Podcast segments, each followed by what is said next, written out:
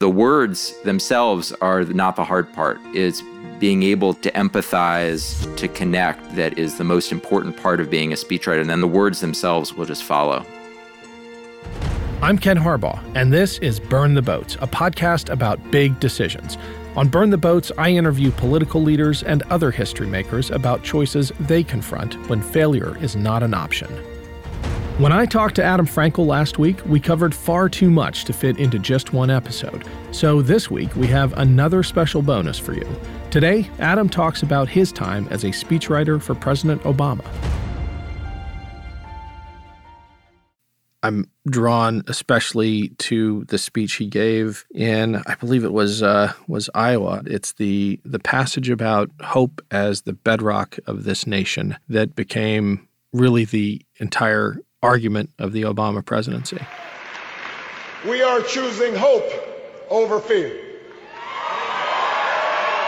We're choosing unity over division and sending a powerful message that change is coming to America.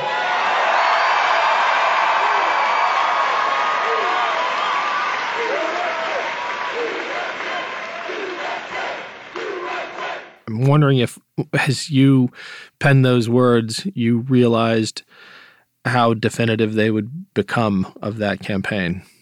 No, I mean, the speech you're referring to is the Iowa caucus night speech, which right, um, yeah. Jon Favreau and I wrote a draft of together in an Iowa coffee shop in Des Moines a few days before the caucuses.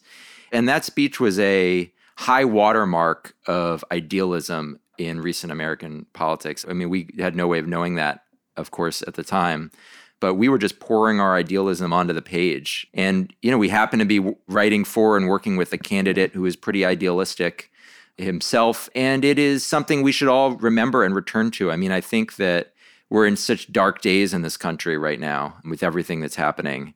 And it can be tough to find reasons for avenues for hope. But I'd find hope from remembering that, from remembering that just a few years ago, we had a president who was compassionate and decent and intelligent and wanted to bring this country together instead of pit everybody against each other. And now we have had other presidents like that before too. So I'm proud to have been a part of a campaign that set that standard, not just for hope and not just for unity, but also for integrity, for character, for these sorts of other qualities which are in short supply these days in Washington and in the White House but I think can provide a North Star for all of us who want to return to those sorts of standards. I'm wondering if speech writers, uh, as part of a job requirement, need be confessional in nature. I mean, there's a real emotional vulnerability to the speech writers I've spoken to. I'm wondering if the job draws that out of people or if you need that going in.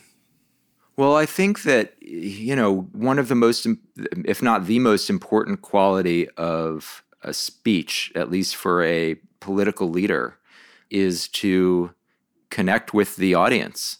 I mean, that's kind of the name of the game. And in order to do that, you need to be able to empathize with the audience. You need to be able to forge some sort of emotional link with the audience and to be able to do so with different audiences and people from different walks of life, which means you're really trying to connect at a fundamental level that is deeper than any kind of outward appearance. So I think that the job, you know, especially for presidential candidates in the White House, really demands that, at least if one is going to aspire to do it well it brings that out of you as a writer. It's important. I mean, when we were working in the White House on a, a, whole variety of speeches, when we were singling out individuals, I remember after the West Virginia mine disaster, President gave a eulogy, and I was on the phone with you know people who had worked with miners, who had been miners, and could help me understand that experience, could help me understand what the job entailed, what the kind of life entailed. And it's important to, I think, be able to really understand that deeply and to be able to express it, to be able to connect with the audience. So, absolutely, that is a fundamental part of it. It's not just, you know, the words themselves are not the hard part. It's being able to empathize, to connect, that is the most important part of being a speechwriter. And then the words themselves will just follow. You're pretty clear in assessing the strength of the Obama speechwriting team by saying that the best speechwriter on that team was President Obama. What was it like to write speeches for someone who was a better speechwriter than anyone on the team? Well, I should add, you know, in Barack Obama's own words, he was a better speechwriter than his speechwriters. Yeah. Um, as he said on add, the record. Add eye roll, uh, right? yeah, yeah. But, you know, the thing about that was I couldn't disagree with him. Right, None of us could, right. you know? So we, we could roll our eyes, but we couldn't disagree with him. He was. Uh, I mean, look, we'd always get his edits back and he'd make the speeches better uh, without fail. You know, I'd sort of eagerly await his edits because we'd get these drafts back with his, you know, his beautiful penmanship. And I'd always kind of just be eager to see what notes he'd given or what fixes he'd made.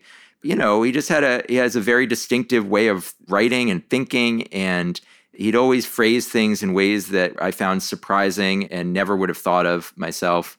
And, you know, I think one of the things that as speechwriters you often get is, oh, you know, something about this draft just doesn't feel right without much guidance about what exactly to do about it. Yeah. But Barack Obama is a writer and he would never do that. So if he had a problem with something, he would tell you exactly what to do to fix it. He'd structurally or in terms of line edits, you know, he was editor in chief among his many other responsibilities. And it was a privilege, honestly. It was a privilege for a number of reasons, but including in that respect. I mean, I think a lot of presidential speechwriters, and I've had the good fortune to get to know a bunch of them because it's a relatively small group.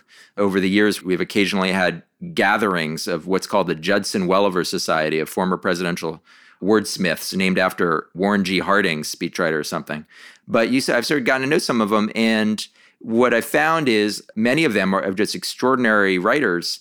They've worked for presidents who they believed in, but who themselves were not great writers and didn't claim to be, or in some cases probably want to be. And so the speechwriters would sometimes write the speeches, hand them to the president, who would just deliver them without making any edits. I mean, Peggy Noonan has written about writing draft speeches that Reagan just delivered and barely, you know, spending any time with Reagan. And so, just from a, the perspective of a writer, we're in a great, a very fortunate position to have that kind of collaborative relationship with Obama, where it really was an exchange. I mean, I'm not going to say every speech was like that, but many of them were, and certainly the most important ones all were. He was deeply, deeply involved from beginning to end, from sort of conceiving it and structuring it to line edits right before delivery. Thanks again to Adam Frankel for joining me. Next week, we'll be back to our regular episodes. I'm talking with Mary Beth Brueggemann, president of The Mission Continues, about her organization's work integrating veterans back into their communities through service, and about her own experiences as a leader and as a woman in the U.S. Marine Corps. And make sure you join our discussion. Tell us about a time when your identity or background brought something to the table. Leave us a message at 216 245 5461 or send a voice memo to burntheboats at evergreenpodcasts.com. Burn the Boats is a production of Evergreen Podcasts. Special thanks to Evergreen executive producers Joan Andrews and Michael D'Aloia. Our producer is Isabel Robertson.